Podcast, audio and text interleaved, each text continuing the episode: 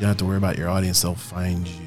Mm. And if you, I really believe that's true. If you pursue your passion, that your calling will become apparent. It'll find you, and then your audience will find you. That was Dr. Charlie Cartwright, and this is Guild Stories.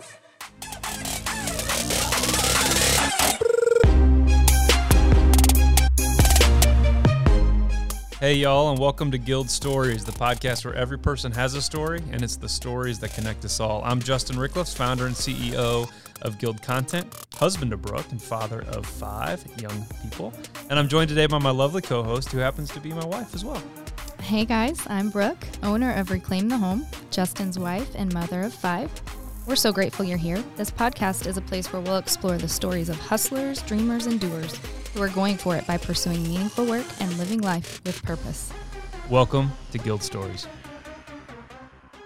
Man, we're super pumped today to have a keynote speaker, a leadership consultant, an employee engagement expert, and workplace safety speaker. Super fun story uh, that we'll get into. Um, so, Dr. Charlie Cartwright, welcome to the show, my friend. Thank you for having me. It's awesome to uh, to be here today. Yeah, man. So um, here at Guild Stories, and, and, and I don't know you super well, but we we met through um, through a good friend, a mutual friend, guy named Rocco. Who, if uh, if you live in Kansas City, um, and if Rocco rings a bell, you know exactly who Rocco is. But that's how that was our initial connection. You reached out to me a few months back.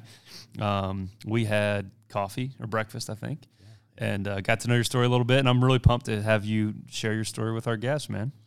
No, it's Our, a- our, our listeners. Sorry. yeah, absolutely. Rocco's a great guy, and I'm glad that uh, he connected us, and we definitely had a connection there. You know, at breakfast, and so that was cool. I was like, I'm glad he put us in. Yeah, man. So you have a, a really storied and, and really interesting background. Um, have done like the big corporate thing, Lockton and UPS and um, or maybe FedEx. I might have gotten that wrong. UPS and FedEx. Okay, okay, got it, we got it. Uh, when I said it, I was like, I thought it was both actually. Um, and and we'll hear about that. Played football at Nebraska. Like I think you just have a, a lot of really interesting things. Um, but but let's start with like today. What are you doing today, and what's kind of work and and your professional life look like right now? Yeah, yeah. So started a company called People Success Labs. I'm the CEO, and it's all about helping people achieve uh, their their innate greatness, right? Both personally and professionally. And I do a lot of consulting, as you as you mentioned, around workplace safety, culture, uh, employee engagement, leadership. And wi- along with that, I do a lot of keynote speaking, a lot of workshops, breakout sessions at conferences, and I, I just love that to, to get in front of an audience and really give them some a, a unique perspective and move them in a way that they've never been moved before. I love it, man. Um, how'd you kind of, I, I don't know, stumble into the speaking thing, get into the speaking thing? Did you have a plan for that? Like, um, and, and then, and then I want to walk it all the way back to kind of your upbringing and where'd you grow up and all that stuff too. Yeah. But, um, I, I'd just be curious. I think there's kind of this innate, uh, that we all have like this fear of public speaking or whatever.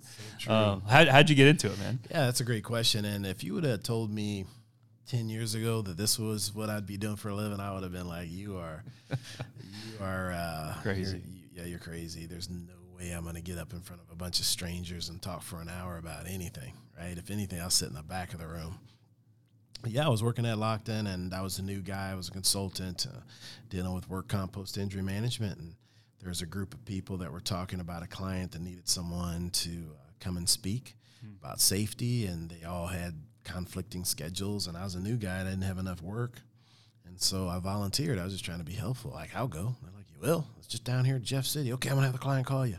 So the guy calls me and he's like kind of tentative, like, "Hey, uh, I was told that you would be willing to come down and speak to us." I said, "Yeah, what do you want me to talk about?" Well, can you talk about safety? Sure. You know about how you can get better and how you can prevent injuries, accidents. Yeah, I can do that. He says, "Well, can you talk for about forty-five minutes?" I was like, "Mm, "Sure." Thank And so uh, went down there and did it, and I was just happy, like, "Hey, I'm going to get this forty-five minutes in and check this box." And I got off the stage, and I said, "Hey, that was pretty good." I was like, "It was." I said, "Yeah." Would you be willing to come to my cooperative? And that was kind of how it started, and uh, and I, I absolutely, absolutely love it. That's awesome. Absolutely love it. And I think you know people have a. I've read this before. I've heard it, but I don't think I really believed it. That you know your calling finds you, right? And your audience. You don't have to worry about your audience; they'll find you. Mm. And if you, I really believe that's true. If you pursue your passion, that your calling will become apparent. It'll find you, and then your audience will find you because they're looking. That's great, man. Yeah. I love it. Um, so, so we'll hit into the speaking thing a little more specifically as we go. But where did you grow up? Like, what was your childhood like? Um, you're a big, strong fella. You played football in college. Like, what was what was kind of your your upbringing, and and where uh, where, where did you call uh, home? So I grew up in Olathe, Kansas, just a small town. Well, at the time it was small in the suburb of Kansas City. Now yeah, right. I think it's 135,000 now, but when I grew up there, it was about 35, 36,000, one high school. But it was tough, you know. Uh, I got to say that we didn't have, we had a very small African American community at that time. And now you're talking about, I'm five years old in 1969. Wow. Right. And uh, so you're five, pretty fresh from the civil rights movement and all that. Of course, I'm a little mm. kid. I don't understand any of this stuff. But I do. Should you have to? Yeah, right. I do right. distinctly remember you know, people calling me names and yeah, I'm a little kid walking to school. Right? Mm. I'm in kindergarten and people are, you know, shouting things and mm. threatening me. Yeah, I'm talking about grown men, okay? And that was very scary for a little boy um, to to grow up, and I didn't understand the world that I was growing up in at all. Didn't get it, and uh, and then um, I think that uh, that our, our, home life too. We we had some. I know a lot of families struggle with things, and we struggled with some things, and my father struggled with alcoholism, and mm. and so it was a very abusive. Uh, he's a very abusive guy. There's just no way around that, and mm. so I think because of all that, I had a lot of uh, anger mm. issues and didn't know how to express it, and uh, you know I'd get into scraps at school and get in trouble, get suspended, you know, and kicked out. I remember one of the principals was like, "Hey, I figured out that you, you know." you fight on Thursdays because you know I'm going to kick you out of school on Friday. And he said, I'm giving you a three day weekend. So I'm not giving you a three day weekend anymore. He says, You're going to sit in the office. And uh, Man, so I was like, he out, figured bro. me out. Yeah. So I was like, oh, okay, he's right about that, you know. And so then I remember going to the football practice and tackled some kid, hit him really hard. And a coach said, Good job. I was like, Oh, wait a minute. I connected the dots. If I just wait until this kid says something mean to me, and if I just wait until football practice, I'll clean him up. And so I was super hyper aggressive. Well, that's really celebrated, and uh, and that was my way to fit in because I realized that I had some athletic ability, and other people didn't have that level of aggression. Um, you know, you've heard this saying, "Well, this guy runs angry," or "This guy plays angry." Well, you know, I was one of those people. I was actually angry. Mm. You know, so that was why I think I was very successful in that that space, and that really gave me it kept me out of the house a lot because of practice. And then I, I worked with my grandparents cleaning office buildings and stuff, so it kept me out of the house quite a bit. And so that was a savior too. Taught me a lot of things discipline wise, and uh, that's how I got into football. But that was my upbringing. It was pretty tough there, and so I was very limited view of the world. You know, that's before the internet. If you want to know anything about the world, you had to look at encyclopedias. Mm-hmm. So I had a very limited uh, worldview, and so I felt like football was my way out. And so I was able to play well enough to get a scholarship to University of Nebraska and played down there for. We were actually pretty good back then. Yeah, I was gonna say you, you, say that it's like, oh yeah, man, I just like got the scholarship to play at Nebraska. It's like, dude, like one of the powerhouse yeah. um, blue chip um, college programs in yeah. the country, certainly yeah. at that time. Yeah, from um, 1970 to 2000, that was the winningest program by far in the nation. Uh, so we were we were really top tier and played with a lot of people that went on won Heisman trophies, Outland trophies, All Americans, NFL players. I mean, a lot of we had a lot of talent there. That's so awesome. It was, it was, it was pretty pretty unique. This this might show my um, ignorance. Was Osborne your coach? Yeah. okay. Was, Coach okay. Osborne. What was that like?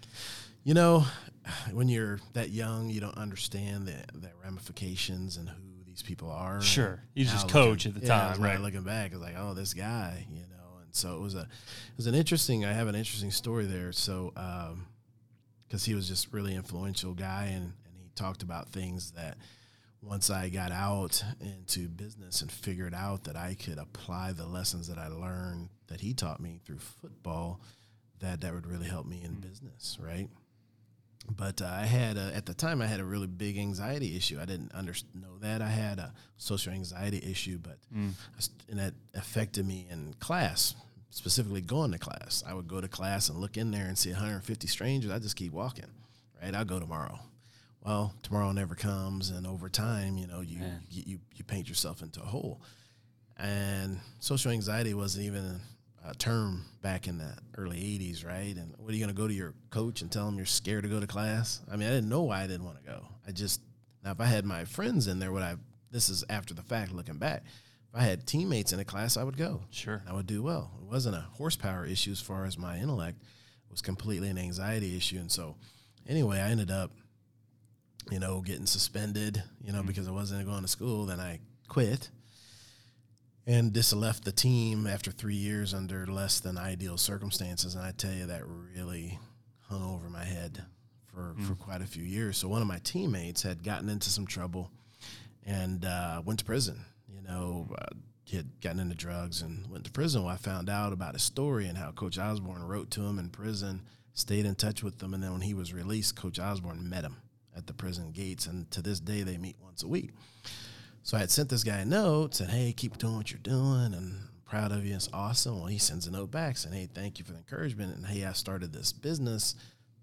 Helping people with substance abuse, you wouldn't mind giving me a shout out on your social media platform. So I did you know, say, hey, I talked to 2,000 people about this and this. And he said, Yeah. oh, so this is awesome, man. He says, well, there's ever anything I can do for you.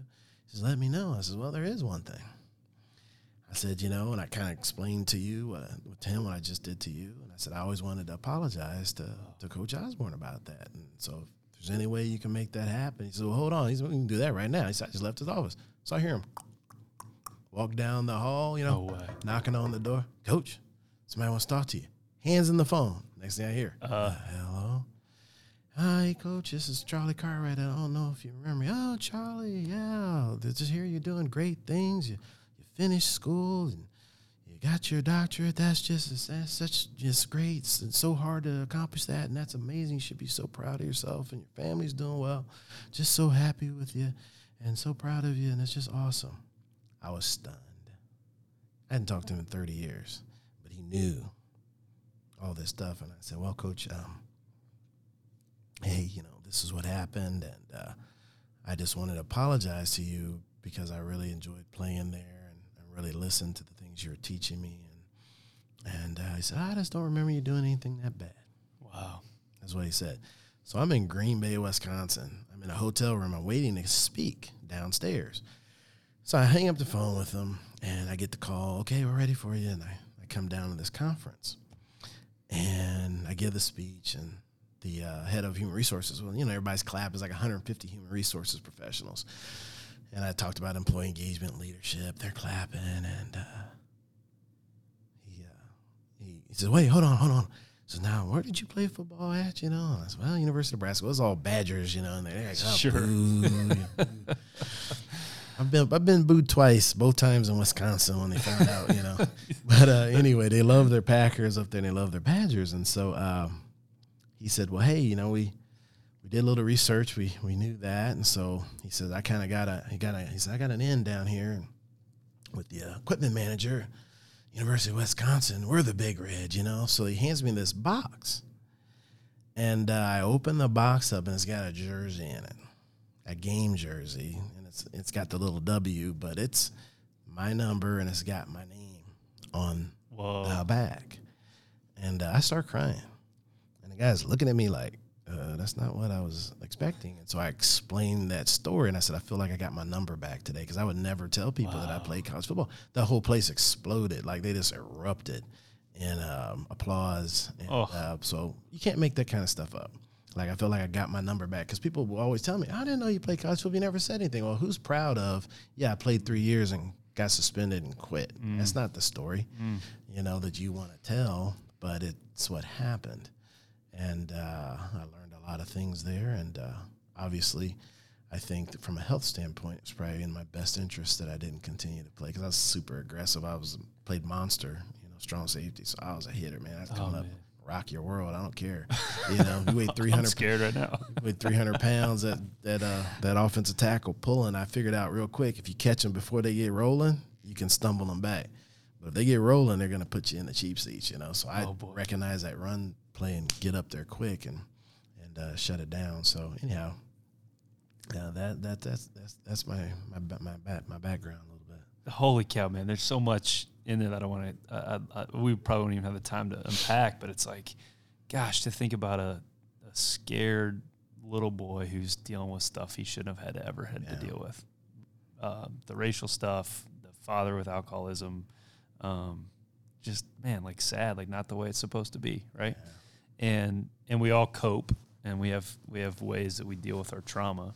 Most of them not helpful. Right, exactly. That's, Um, that's very true. Um, and, and I, I've I've coped in in many of a, an addictive way um, myself, and to know that like your outlet was uh, rewarded, even right with, with your anger was rewarded and celebrated. Um, and man, that's like it's just such a redemptive, neat story to hear you tell it and to be vulnerable and open up like that. I didn't know any of that. And I'm, I've got goosebumps like hearing you and and and um, I can only imagine how you felt in that moment, getting that Badgers jersey, knowing like, and, and to think of, you know, one of the greatest coaches of all time, being humble and open enough to take the time to receive the phone call, Yes. and then like receive it with such grace and compassion and understanding. It's like, dude, are you kidding me? Like, unbelievable. yeah, he totally turned that call. I'll never forget that for the rest of my life. that's awesome. Yeah, It's awesome. unbelievable. um man so then like you b- between those two poles there there were a bunch of jobs and like you got into the shipping business and like t- you know kind of fly us through what what your career looked like after after Nebraska So starting at UPS, started on the dock, loading trucks for a year. Then I went driving for four years, and um, and that's when I really discovered that I had some some abilities outside of football. Right, that I had the I ran. I was a floater in Lincoln, Nebraska, so I ran what they call X. So if someone was on vacation, I ran the route. All the didn't do anything rural, but all the in town stuff. So I knew all the in town routes in Lincoln. So you know, you're talking. 60 routes that I had in my Sure. head, and then I could load all those routes too. So I was kind of a valuable employee.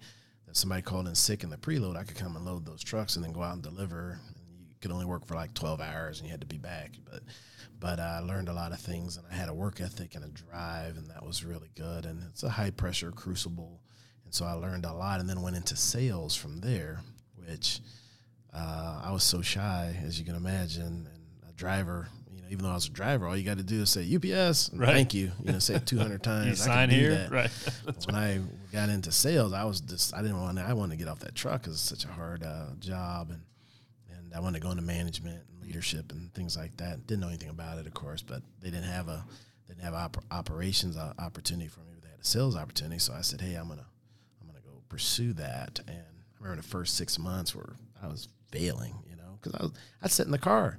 I was afraid to go in there. sure. There's strangers in there. I'd go talk to them. I'd sit in the car. It'd take me they gonna say 30 about me? minutes Right, to right. build up the courage, you know, and then I'd walk in there.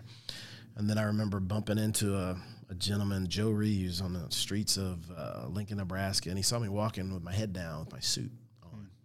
Took me to uh, lunch and asking me what's going on. He said, "Hey, you need a tape. That's what you need a tape." And I was like, "A tape? Now this is, you know, we're talking in the early '90s here. Okay, so a tape. We're talking cassette tape in the." you know, with the spools that you had in your car. He's talking about a tape. And I was like, what are you talking about a tape? I need some help. And so anyway, he got me this Zig Ziglar tape. oh come on i love it Ziglar. love it I'd never heard of it. Okay. maybe the greatest sales Uh, trainer of all time Of all Yeah. time, right? And I remember wearing that tape out. People don't know how much they don't care how much you know till you know how much you care and all his concepts, positive attitude, right? And no stinking thinking yeah, Yep, stinking yep. thinking and Keep chopping PhD, wood. right? Poor, hungry, and determined. And I had never heard these concepts, your positive attitude. And so I was just eating it up because that's not something I grew up with at all. Didn't, Yeah. I, totally new concept. That was a life changing event for me. And that opened up the door to all the things now, right? You know, Og Mandino to Les Brown to, um, you know, Napoleon Hill, Yeah. right? Yeah. all the people that I that are out there that I can just glean from, you know. Um, and uh, now with technology, we have YouTube. And I was explaining this to my son. I was like, "Hey, we wanted to get Warren Buffett in this living room. How much would it cost? We want to talk to him for an hour. I don't know, you know, probably a million dollars." I said, "Yeah, probably a million. But I said we can go on YouTube and listen to him for free." Said he'll talk to us. So understanding those things, uh, that was a life changing event. But the door opener was a Zig Ziglar uh, cassette tape. That's great. Yeah, and I bought a program. The guy that gave me the tape, I bought a program from him.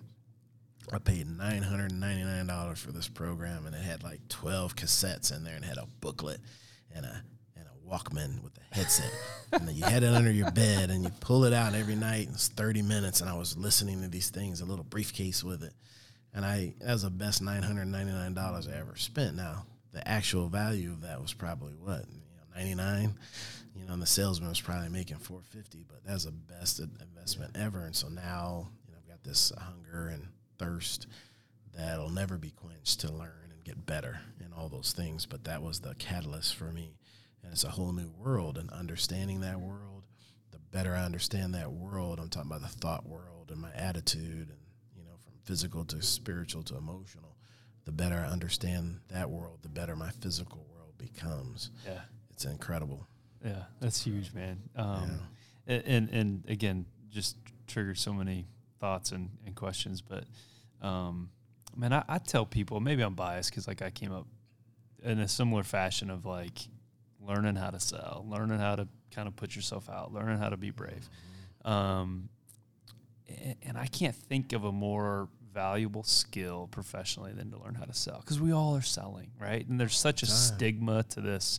Um, oh, you got to be slick or sleazy or behind the back or taking your big commission or this and that. Um, but man, like I, I, I there's no way um, you could you could quantify how valuable for a, a young person coming up in the in the world to learn how to sell to an actual human Right. um, because we're you know we're so distracted with technology and and things have become so easy that I feel like we've we've lost that not lost that's too dramatic but it, it's a rare skill to think of a guy like you working up the courage for 30 minutes to be like dude I got to go knock on this door and like yeah. try to rep this shipping service or whatever the case is right like it's it's such a terrifying it's it's lunacy when you actually talk about it but in that moment it feels like uh, a hundred pound weight around your neck. Like Big I time. can't get out of this car, bro. Big time. and then uh, how I got around that one, I think the beginning was I understood that the shield, right, that UPS Yeah. shield was huge. So I was like, wait a minute, they're they're um, they're, afraid of me walking in. Like, do we do something wrong? UPS is here. what what happened? No, no, everything's good. You know, I just want to see how things. Oh yeah, your service is great. Oh well, you know, and that was the whole lead yeah. in, and uh, I understood that, and so that was I had that brand that I understood that I started to understand that this is a huge brand. UPS is so respected, and so I, I'm, I'm, I'm I represent UPS. Oh, United, and we we called it United Parcel Service back Oh, then. sure. We didn't say UPS. Sure. wasn't the acronym United Parcel Service. Oh, Sounds and uh, yeah, big yeah. time. So it was a huge, and so from there, I, you know, decided that ten years into that, um, decided that it's time for a career change. You know, it was very, uh, you know, they it's a very kind of an in-your-face leadership style that Mm. they had at that time. I think they've tried to make some adjustments, but I think that's still alive and well. And I just didn't fit with me, and so I went back to school, and that's when I finished my bachelor's and, and obtained my doctorate degree. But meanwhile, Nice, I started nice. working for a company that's now known as FedEx Ground, and from in that company, those de- that decade, I spent on the admin side a little bit of it, and then operations. And so UPS, I was an employee operations, leadership, sales. Now I'm leadership at FedEx, but leadership in operations. But I had all this operations background. Sure. And so that company, you know, UPS was around 1907. Hey, we already know how to do it. You just listen. Here's how you do it. Keep it. it on the rails. Don't screw Right. it up. Yep. Or when I went to FedEx Ground, that company was founded in '85. They didn't know everything, mm. so they're like, "Hey, if you got a you know better idea, idea. ooh, Right. take it in." Right. So there's probably half a dozen things that that are policy now that I came up with That's cool. That's cool. when I was there, and it was just in the trying to run a better operation, and so and that that company's been hugely profitable. Matter of fact, that's their most profitable. The ground side, last I knew, of all the entities that make up the FedEx family, ground was the most profitable. And so I have some pride in that. Sure. Because uh, you know, I remember when we crossed one million packages delivered in a day, and I was there. We did two million. I was there for three million, and that growth and the things I learned in that crucible was huge. You just can't um, you can't get that kind of training anywhere else. That you you're tasked to to move numbers, right? And to deliver a high level of customer service and to do it safely. And so to be able to figure that out and and and do that for a decade, I'm really proud of that that record. Yeah, man, as you Sure. should be. You, you've said it twice, um, and I picked up on it both times. But what's crucible mean to you, and what's that?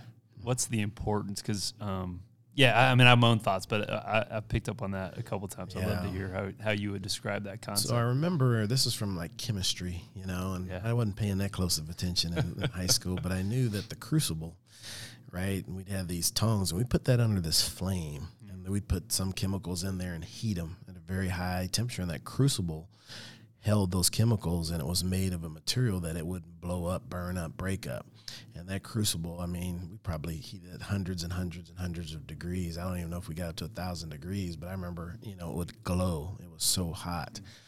And so that crucible to me represents pressure, represents expectation, it rep- represents demand. And there are chemicals that burn off in the crucible, right? And what's left is what's truly uh, useful and there. And so when you're in that type of environment, it exposes who you are and what you are, right? And so I feel like in my life, there's been so many times where I've been in that crucible and it's not fun in there, right? No one would willingly hot, get in right, there, right? right. But what's left after the fact is valuable, and that's what you're looking for. And so I'm really proud of those things. I wouldn't voluntarily repeat any of these lessons that I've had, but the fact of the matter is, I can stand in front of an audience and speak from experience and not just from a theory. And I've done it and done it at a high level and done it repeatedly. And then more than that, I've been a student of the game and I study the science behind that. And so now I know scientifically how to get people motivated, how to keep them motivated, uh, and how to move numbers the right way uh, with permanency, not with a temporary uh, solution. So that's, I'm just really, I really feel great about where I'm at, you know, and from an intellectual standpoint, professional standpoint, and uh, what I can bring to the table for people and help them uh, achieve their highest self, right? Because if we're talking about creating better leaders, well, you're not just a better leader at work, you're a better leader at home, mm. you're a better leader in your community. And so you're impacting your children, you're impacting your family, you're impacting other people's family, and you're impacting impacting positively your community.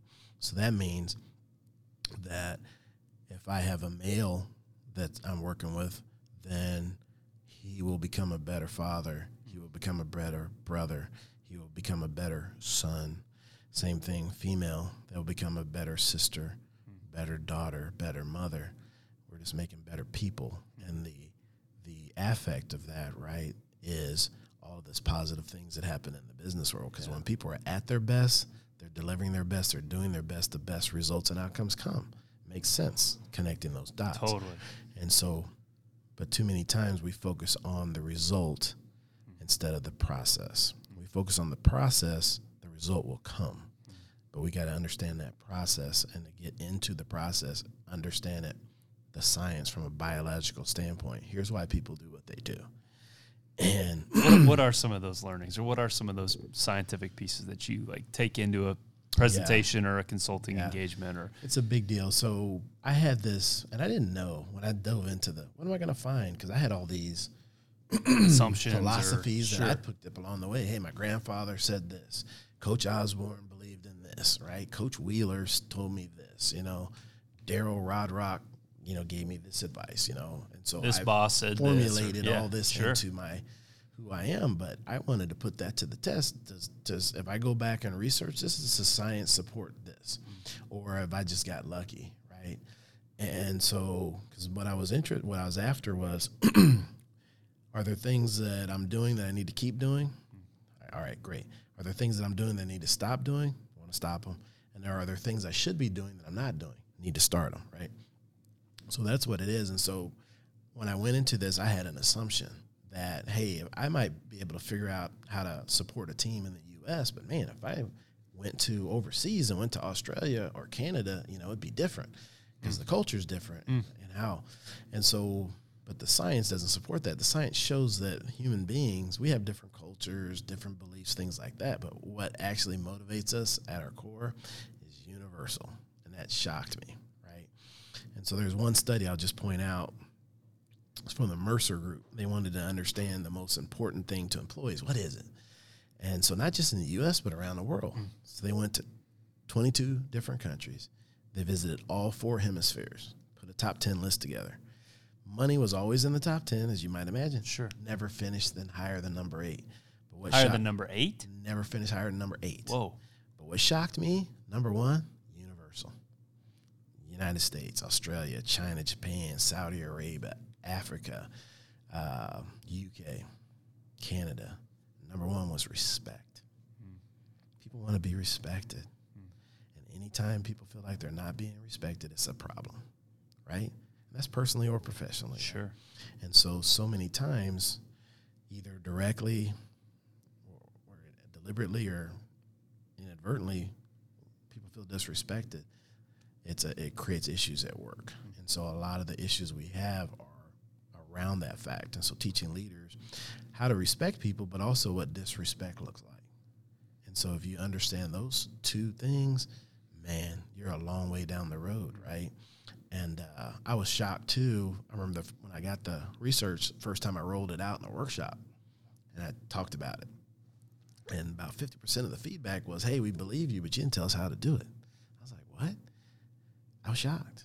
So now I, you know, I spell it out and here's how, here's what that looks like. Here's how to build respect. Exactly. Here's how to identify. Show respect, right? Yeah, yeah. Or, or this, if you, if you do this, it's interpreted as disrespect. Which sounds um, fairly basic and academic. Sounds like it does. Um, but I imagine it's like wildly eye opening to most folks to be like, oh crap, I didn't see that about myself. Right. I didn't know I was doing that. I didn't know it might be right received that way. Received that way, him or her, exactly. Or because their um, your employee, their perception is their reality, regardless of your intention. If they're perceiving it as disrespect, you're disrespecting them, and so you have to have enough humility to understand that, and then fix it right. And so that's what I what I what I teach people every day, and and I love to see the turnaround because all of a sudden you start getting people at their best at work every day, and people are always astounded by what people can accomplish when they're at their best and they feel like they're respected, their work's being respected, they're listened to. Man, all you need to do is point them in the direction, get out of the way. Yeah. At that point, and they'll they'll do the rest. So it's a it's an amazing thing, but it's uh, people think, oh, it can't be that simple. Well, yeah, it is, and it's not being done because I I travel all over the country and, and I hear that theme and over again. What, what someone in a leadership position is is disrespectful. Huh. Every day, frequently, unbelievable.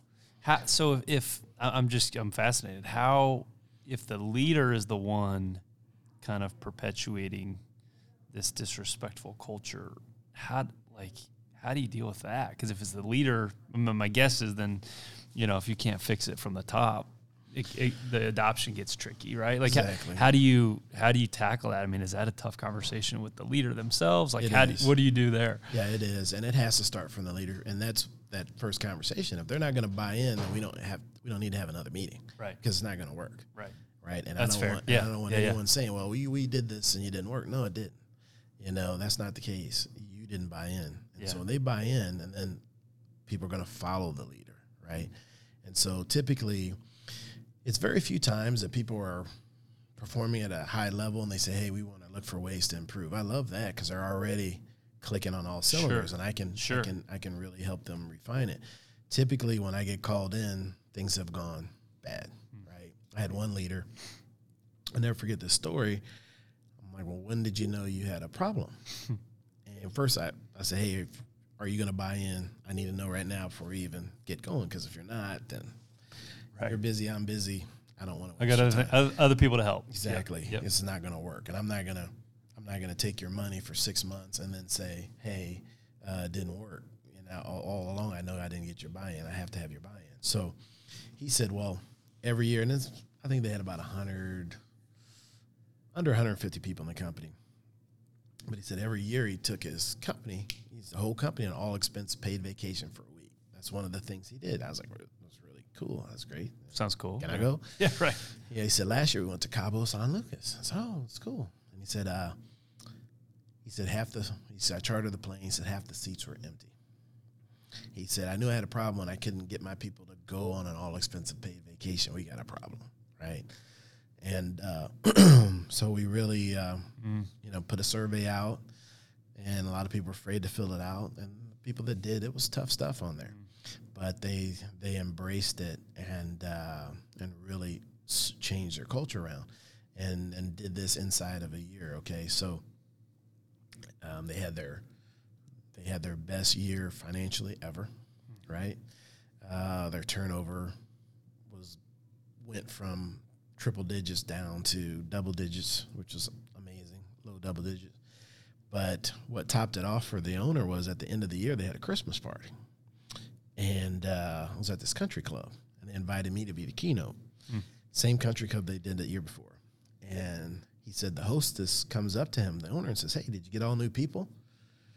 And she's, he's like, "Well, what do you mean?" So last year, said everybody was sitting in there is like a library uh, before we started. So they're all in there buzzing, buzzing, buzzing, buzzing. But he said last year, he says Dr. Charlie, we brought in a speaker, and you know we ate, we gave the awards. Awards banquet. speaker spoke. We had a few people weren't there for their awards. So him and the head of resources, human resources, put all the awards in this box, and we turned around. The room was empty. Oh Everybody gosh. left. Oh my gosh. He said this year the country club said, "Hey, we're closing." They had to kick him Time out. to get out. They had to kick him out, and then he said they went across the street, and there was a place open there, and they stayed there for a few more hours. So we, you know, in in, in the course of twelve months, we shifted that culture around Wow, man. significantly, and it was really cool to be a part of something like that. But that just shows you the power of it. But our foundation was we started with the conversations leaders were having with their people and how they treated them, that respect, Hmm. and it was a it was a game changer for them. Is there? Um, I, I, I've snooped and stalked on your your LinkedIn a little bit and your website, um, and, and and you at least have engaged or maybe follow Brene Brown's stuff. Oh, big time! Okay, okay. Yeah. So I, I I- was a little hesitant to She's go there. She's awesome. Okay. Because I think, um, and I'm just like 30 pages into her leadership book. I'm like right at the beginning of Dare to Lead, and it's and it's it's already great. I can tell exactly how impactful it's going to be as a leader to read that book. Um, but she she kind of uh, contradicts, not contradicts. She compares very early on in the book these leadership styles between fear and shame based leadership versus you know vulnerable empathetic brave she calls it brave leadership which is from the heart not from Right. the fear based centers of our biology um, and and and what you're saying like even and again i don't, I don't want to put words in your mouth but like it sounds like maybe even within that exact company they you helped them shift from this uh, maybe directive fear based do as i say fall in line damn it kind Right. of mentality um, which doesn't breed any engagement like zero. people don't like they might want your paycheck because they got to pay the bills but they don't want to be around you Exactly. or your people right versus like a year later they're going dude let's keep going like where where can we go across the street because i want to be around these people Right. and i want to be engaged with these people i want Right. to have um, a, a like-minded mission and and a purpose far beyond a paycheck if that's eighth in the list of the worldwide data like it makes sense because um, we all we all can go make a buck somewhere uh, especially nowadays. especially nowadays, right? Um, but to be involved in something that feels alive and vulnerable and real and authentic, I think the, the word you used before we started uh, several times was authentic. Um, it's huge, man. Like it's just huge. And and uh, yeah, I affirm the work you're doing because that's how that's how it felt when you were saying that. Is like, dude, you helped them guide from this, you know, place of maybe rigid, uh, fearful shame to this like open-minded kind of culture, which is cool. That's the way I remember studying Southwest Airlines for a while, and I had taken them on. I was working on my MBA, and we had the project, and we studied that organization. Which I'm glad we just randomly picked that organization, and I was like, Good oh one to pick, God, right? yeah. right. I was like, wow, that was huge. And so they haven't put this data out since because I'm sure for competitive reasons. But a few years back, they put out this data on their hiring. And they're a company that they open up a job. They don't just keep the job posted for everyone. They get whatever their prescribed uh, prescribed number of applicants, they close it. They've got enough applicants, and then they'll select from group. But uh, I want to say it was about six years ago, seven years ago. I think it was 2013. They hired 1,532 people, right? And for those jobs, they had just shy of 120,000 applications for 1,500 jobs. 120,000. Yeah, that's what a, that's what a great culture looks like. Dang. So they're cream of the crop. Okay, that's who they're picking. Everybody in the airline industry wants to work for them because they're the best and how they treat their people. Now, because their people are being treated well, they're protecting that culture. Yeah. So if you come in there and you're not doing what you need to do, you're not going to be able to stay. Leaders won't have because everybody's a leader. They're not going to allow it. So that's what it can look like. And the the companies of the future, the ones that are going to prosper in this new economy, get that. Mm-hmm. And the companies that don't are going to suffer because the good people are going to go to your competition. Because your and if your competition has figured out that formula, I call it the people success formula. They figured out that formula and you haven't, you're going to suffer and they're going to beat you. The best teams always win. Yeah. They do, Yeah. right? Yeah. I mean, there's teams that win, but the best teams always win. Mm. And the best teams tend to have the best people, right? Because they've gravitated there. And uh, I think Geno Auriemma said this. He said there's two kind of coaches. He said there's coaches that coach great players and there's ex-coaches, right? Said because if you don't have great players, it doesn't matter. I don't That's care how good. a coach you are. That's it doesn't matter. So in business, think about that. You're getting the most talented, brightest, hardest working minds coming to your organization. You're going to beat your competition. Period. End of story. Mm. And their best people are going to come for you because that's where they want to be. Yeah. Uh, so it's an amazing thing, and it's possible, and, and that it's the future. That's awesome, man. You're uh, just a couple weeks ago. I was in Denver. we have um, a client in the pizza business. Our friends at Papa John's. We do some regional work for them, and uh, I was out there with their franchise group, and uh, we had some meetings, and we jumped on an airport shuttle to go get the rental car, and there was a Southwest gal. Um, I, I, I don't know her exact role. I, I'm I'm assuming she was a flight attendant, and and super friendly. I mean, exactly who you would think of, right? Like you picture Southwest. She's uh, probably had worked there 30 years, like just was friendly as can be. And and the guy I was with, Mike, was like, and again, he's Papa John's guy. He's like, hey, just so you know, like we've set up a, a discount code. Anybody that works for Southwest across the country can get this this code, and you can pop it in. We're just really thankful for the way you serve our country and the way you know we always fly Southwest is what he said. And he goes, "Man, I'm just blown away by your people. Like every every every terminal, every place we go, everybody's friendly." And she goes, she like, uh, not in a mocking way, but she kind of like scoffed, and she was like, "Yeah, and if you find the one that's not, like, they need to be fired right away because that is not our culture." Exactly. And, and and to your point, the culture keeper, like, that's not the CEO. That's not a a marketing slogan that's on some weird website. That's not a big fancy Super Bowl ad. Like that's the DNA of the culture. Is this this gal who's off work, not being paid to say that, and she's like, yeah, like those people. If there's a Southwest employee who's not friendly and helpful, they should be fired. it's just awesome, man. I'll tell you another Southwest story. I was flying into Louisville, Kentucky. I was on the last flight in there. And so I flew Southwest, that's my airline. Yeah, And so I get on the shuttle to go to the, the hotel that I was staying at, the Brown Hotel. It's a famous hotel in Louisville, Kentucky. And uh, with the flight crew, that was their last flight. So I'm on the shuttle. Well, here comes my whole crew that I just flew in with. And so it's just them and me on the shuttle to the hotel. So I'm a fly on the wall, not saying a word. I'm just listening. What are they? So I'm thinking, okay, they're going to be complaining about their job or this. And, and they talked about a couple of uh, interesting uh, Yeah. guests that they had flying. Um, but uh, other than that, they were talking about, hey, you know, we're going into this lane, or hey, we're in this airport now, or hey, we're, we bought these planes. Did you see? Like they're talking about what the company was doing. The whole Crazy. they're off work yeah, yeah. and they're talking shop all the way to the hotel. So I thought that spoke to their Man, culture. so good. Uh, that was pretty cool. That's so good. Gosh, dang, I could talk about this stuff all day.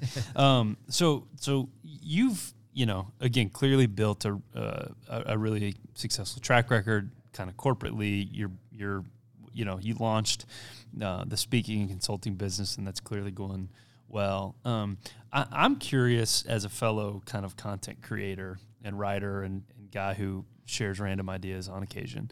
um, and who does so for clients. Um, I, I, I'm I'm really interested to hear kind of your approach and how you've built.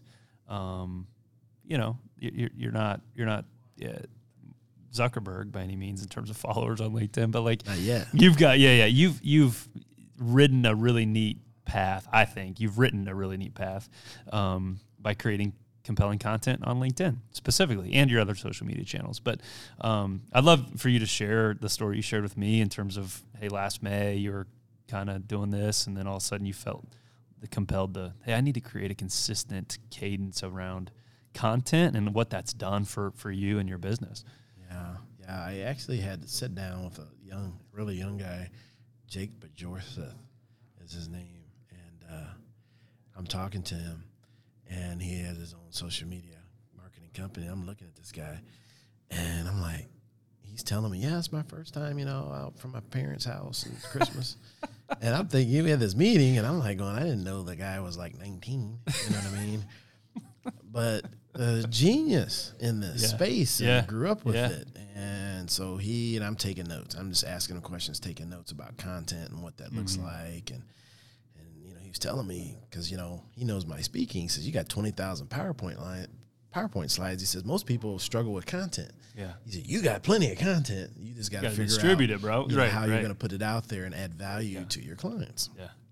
So he gave me some ideas. So I started to do more research on it and study it and understand I need to be consistent, have a cadence. Hey, what's my message and, and how can I add value to my clients that come in or prospects or business professionals come in and, and, and take a look at it. And so that was around May I started and back then I was getting about 115 views a week or something. And so I really spent some time and I, I enjoy it, the, the creative side of it. But uh, so now, so it started last May. So now we're here in uh, February 2020 and I'm at, I think last week I did 13,000 Nice. views, which I was really you know pleased about that. Of and course. it's, grow, it's growing exponentially. And the thing about he told me was that social media doesn't sleep. Mm. It's 24 7, 365. So I could have a post that, you know, I go to bed and it's done 1,200 views. And I'm like, oh man. And it's got some great engagement. I wake up tomorrow morning, it's got 2,500 views, right? Well, it's got 2,500 views because my people in India, my people in Saudi, and my people in Australia, and my people in South Africa, you know, my people in China have viewed it and Yeah. commented. And so that's really cool because we're in a global marketplace now, right? And uh, so this value is is is global. And then the other thing I learned, which is really cool, and my cousin told me this, who's an air, airline pilot. She says, Charlie, she says, doesn't matter what air, air air traffic control tower you fly into, and she's flown all over the world. She says they all speak English. It's the international language of aviation. The international language of business is English. Yeah. Okay, so any serious business professional in another country, English is going to be their second language. So that is for it to be our native tongue. That's that's uh, super huge. Uh, Unfair advantage. it's yeah. an unfair advantage, Yeah. but it is an Yeah. advantage, and so we have to understand that. So when you're speaking in social media, that lives beyond that day, and that it has a potential for a global reach. So I know in the near future, I'll I've been to Canada twice now, but I know in the near future I'll be across the pond in the UK speaking, right, or France That's or awesome. Germany, based on someone saying, "Hey, I've been following your content. I've got this conference, and you're the we wanna- You're the guy we need." you in, Yeah, you know, yeah. or a culture. Yeah. Hey, we, we need this fixed. Yeah. I love So, it. Yeah. I love it.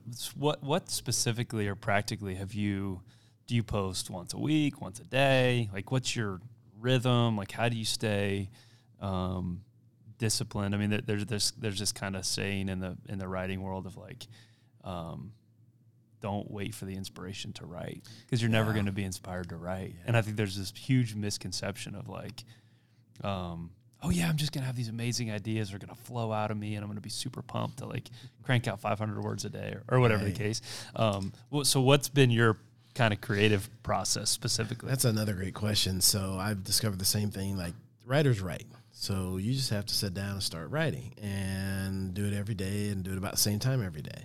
And some nights I love it if I get inspired the night before, say Sure. write a note, I'm gonna this is what I'm gonna do tomorrow.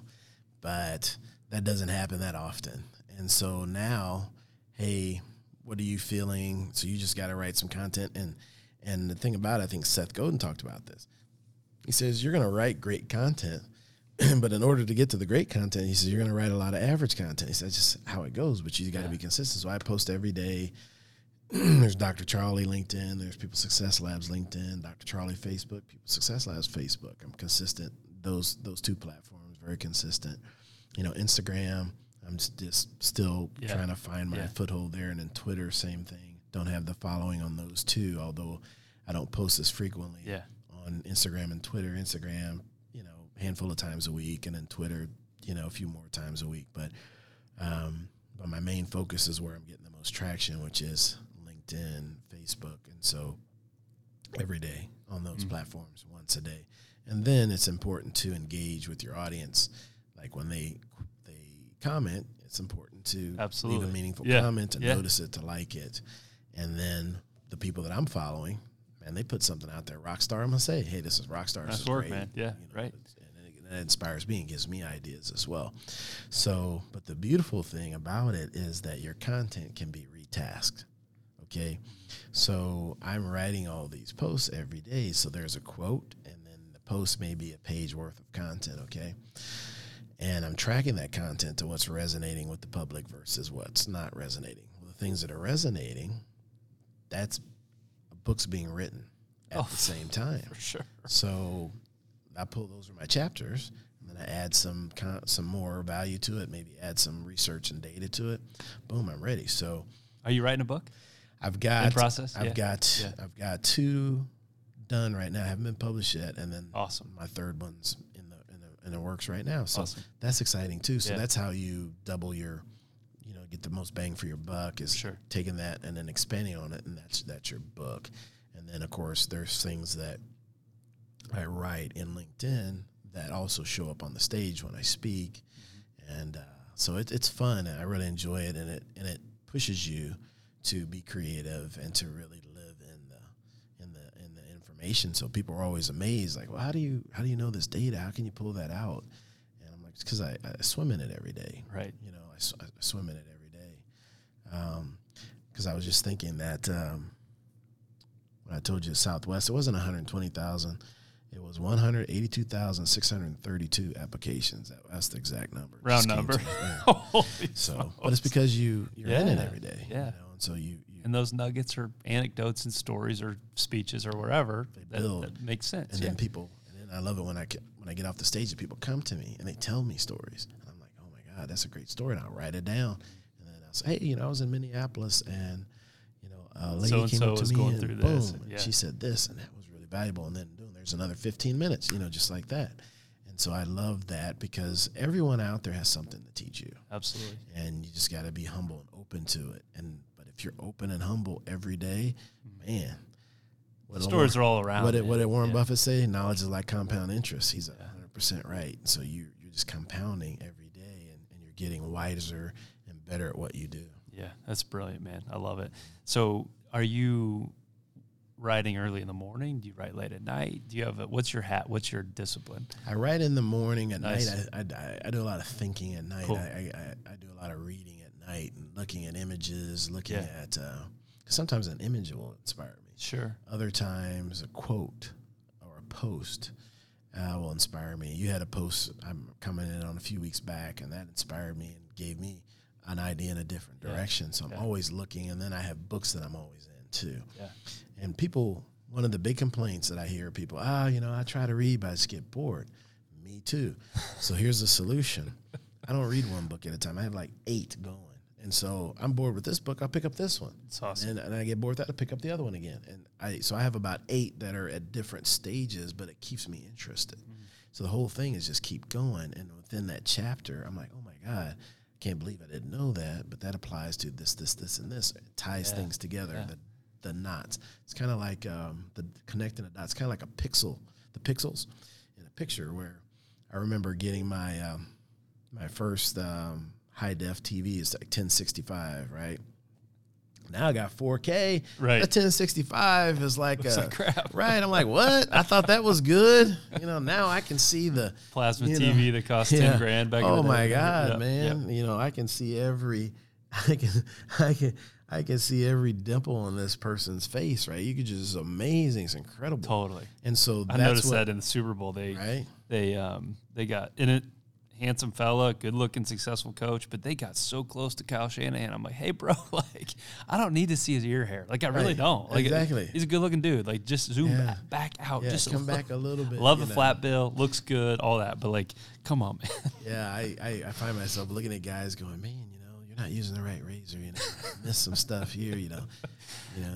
But hey, it's uh, yeah, it's real. you're an athlete. You know, get somebody to help you with your skincare. You know, that's what I'm thinking, right? Because of the the pixels, but it's right. just, and so that's where when you're swimming in it, the picture just gets clearer and clearer and clearer and clearer, and the more clarity you have, the more powerful and impactful your message will be with people because it's very clear Yeah. where you're coming from. What What are some of those pieces that have been pegged as chapters? Like, what What's the stuff that's resonating that you're creating? Like, what are people going? Oh man, preach! Give me more of that. Like, Yeah. what's what's connecting to folks? So anything to do with the value of time and how fleeting it is and how valuable it is. And, you know, we just had the the example of uh, you know the tragedy with the Kobe Bryant and everyone that was on board that that aircraft. Is that you know here's a guy that's wealthy, it's famous, and had by all Mm. all everyone involved had a lot going.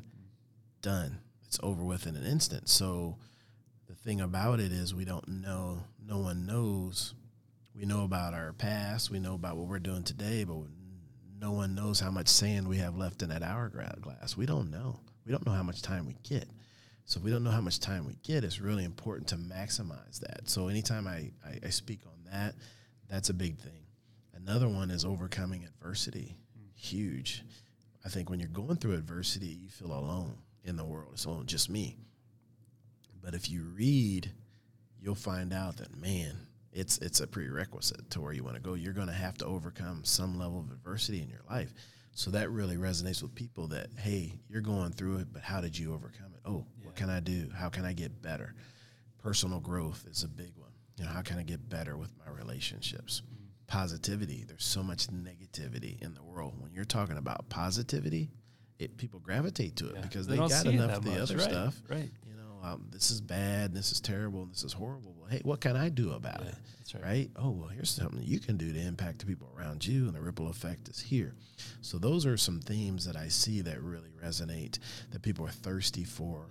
How to have a more positive life? How do I how do I grow personally? How do I maximize my time? You know, how do I have more meaningful relationships? Mm-hmm. That's that's huge stuff, man. Well, man, it makes sense because you, you you've become and and and you're not alone, right? But like you're doing a tremendous job of being a signal in a super noisy world because your content is connecting to stuff that's meaningful and substantial and influential and purposeful.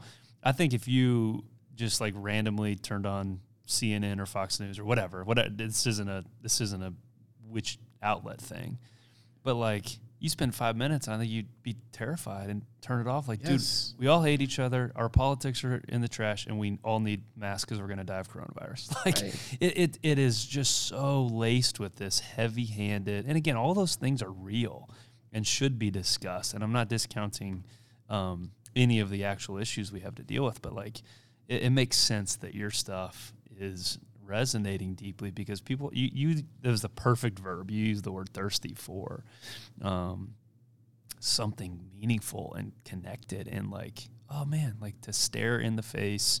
Um yeah the the time is fleeting. Like we do matter. And the fact that like um yeah 41 year old super powerful wealthy dude could like that that goes in an instant teaches us to live with urgency and meaning and purpose and all those things so keep going man like the what the the work you're doing is is um is super super influential man Oh, thank you. um, and, and we're we're almost out of time. We're out of your time, and I I, I uh, am really grateful for it. And this deserves its own show, so maybe it will be its own episode. Um, but give us the quick, and again, it's shifting gears a little bit, but you've got this project that is really neat called Selfie with the Soldier.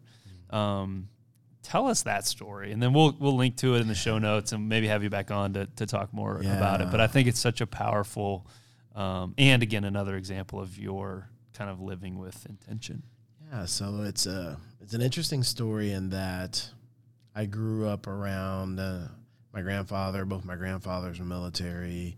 My my dad's father was a Buffalo soldier, World War Mm. One. My grandpa, my mom's dad, was a sergeant in the Army, World War Two. Wow. An uncle I'm close to this day, drill sergeant in the Marine Corps. Matter of fact, I'll visit him this evening. He's 90, 90 91. Got another uncle that was an Army Ranger, Korea. So these people had an impact on raising me. I never served. They had an impact on raising me. So fast forward to about uh, four or five years ago. I think four years ago, I was I was in an airport um, the Raleigh Durham Airport, North Carolina, and I remember seeing a guy, and he had fatigues on, right? He had his camo on, jacket, pants, hat, boots, backpack, full camo. And so, and when you go through security to get up to the gates, you have to go up an escalator, and then you're up. And so I just remember looking at this guy and thinking, man, is he going to war? Is he coming home? I don't know what's happening. So I saw him turn left up there, and I got was behind him. I got up there, I looked for my gate, I turned left too, and I look and I see this guy disappear into the crowd, and no one talked to him. No one said anything. He was just kind of, and I I remember thinking to myself, that, that can't happen. Those are the hero, those are the heroes, right? Those are the people that we should be stopping in a airport and and getting a selfie with them, right? And so I came up with this concept, selfie with the soldier, that hey, you could take take a selfie, and so how it is if you doesn't matter what your social media platform, if you hashtag that selfie with the soldier, we'll pull That's it cool. and get it on our on our site, and it's just a way to honor veterans that I think, and not everybody wants their picture taken, and that's Sure. cool Sure. but they should have the option. Yeah. You know what I'm saying? And also, I mean, if I'm in a restaurant and somebody's in uniform, they're not paying for that meal. If I see them, okay. But I, I, I, I'd like that to be the way it is in this country. That if you're Absolutely. in uniform, you can't pay for a meal because somebody got it. They don't know I got it. All they know is where's the check. The server's It's taken "Ah, care of." taken care of. Yep. Thank you for your service. Boom. And it's a small token, but it's a big deal. So It's a huge. that's deal. how selfie uh, soldier was born. And so if you look in there, it's not just the selfies, right? You've got people written letters to their Cool. loved ones, right? Some of them posthumously. Mm. Powerful stuff. Mm. A lot of encouraging. Little kids have drawn pictures. They're in there, and uh, we partnered with a few um, companies that uh, have have helped out, and that's the other thing too. We don't we don't take any money. If you want to help a veteran, we connect the veteran with your organization. Boom, that's it. So we don't. There's not a penny that we're profiting on that. So anyhow, That's great. it was really neat that a company had reached out to us and wanted to help a needy veteran. And so we're like, okay, you know, yeah, we can do that. And you know, it was in the Kansas City area, as a matter of fact. And so I was like, yeah, you know, I'll- no problem. well, what I found very quickly is needy veterans don't want to be found. Okay, they don't, and uh, to and to get them to come to an event is very difficult. And so we had to um, be creative to get this veteran but he had um, fought and suffered from PTSD over a decade and was really trying to get his life together and uh, wanted to go back to school. And his mother had, you know, she was kind of at wits' end. She'd exhausted all her financial resources to help him. So he was driving this old truck, and it was uh, that thing had close to three hundred thousand miles on it. It's a ru- rust bucket. Matter of fact, he felt like it was unsafe, so he wouldn't take his daughter in it. If he wanted to pick up his daughter, he would borrow his mom's car and take her places.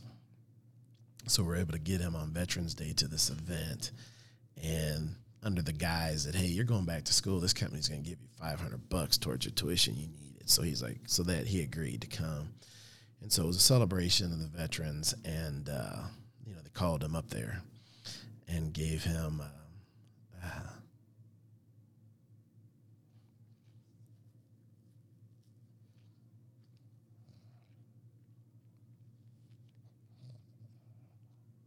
yeah, I still get emotional That's awesome. talking about it, but uh, they give him a check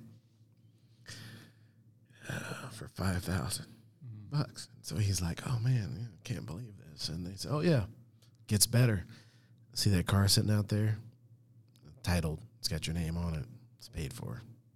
Handed him the keys. Goodness. And I remember you can find that picture on the site, and he's it's this red uh, Ford, just below the Taurus, the Ford Fusion. Okay. He's got the door open, and he's just leaning, and he's just got his head on the door. Oh, And that picture just said everything. And uh, his mother said that, that that was a life changer for him. It gave him a sense of pride and it gave him hope. And you know, from that day forward, and, and you know, when he got up on the stage, he he just said a few words. He said, "Thank you, and I will earn this." Mm, and he has. So that's that's the power of this stuff. And uh, you know, I'm not a I'm not a fan of war at all. I don't I, you know I don't want to fight. I don't want us to ever have to fight. But I think when troops have to fight, that when they come home, we we need to support them. man. And so that makes sense. So uh, so that was that, and it, you know, it's a way for me to honor my grandfathers and honor my uh, my uncles, who were influential in my life, and I wouldn't be here without them. Those men. Mm. And uh, my two uncles are still alive. They're up in age. They're still alive, and so uh, Powerful, um, man. Just uh, so that's something that we've done, and uh, just that's our community service uh, that we we do, and it's uh, it's important to me, and and so that's my it's a small way to give back. Yeah. Oh man, I, everybody felt that that feeling with you, man. I Yeah. appreciate you sharing that story. Um, okay. Good night. On that note, um, we end every show with the same five questions, and um, just whatever comes to mind. So, some of them are simple. One of them's heavy. so here we go. Um, you mentioned books. What's the last book you read or listened to? Wow, you know, um, Malcolm Gladwell's talking talking to strangers. That's a just finished that one. How was that? It's on my list, man. audiobooks powerful you know it's uh, different Okay. uh, i think that this is going to be a format for audiobooks to come because you know he had musicians in there that sang songs he had actors voice actors that came in and, and would give different dialogue of course he narrated you know he had clips from different Huh. interviews it's fascinating how he interjected all that but it really changed my view on you know how we view one another and i think it's a must for everyone that once you go through that you understand it will help you be less judgmental of other people and realize that you really don't know what's going on and uh, give each other a wider berth and so i think it's an essential book for just an educational standpoint it's a little different than the things he's done but he had a ton of research to back everything up So Of course he did. fascinating yeah fascinating That's great. Yeah. Awesome. Um, what would you do right now if you weren't afraid? oh, oh, wow. What would I do now if I wasn't afraid?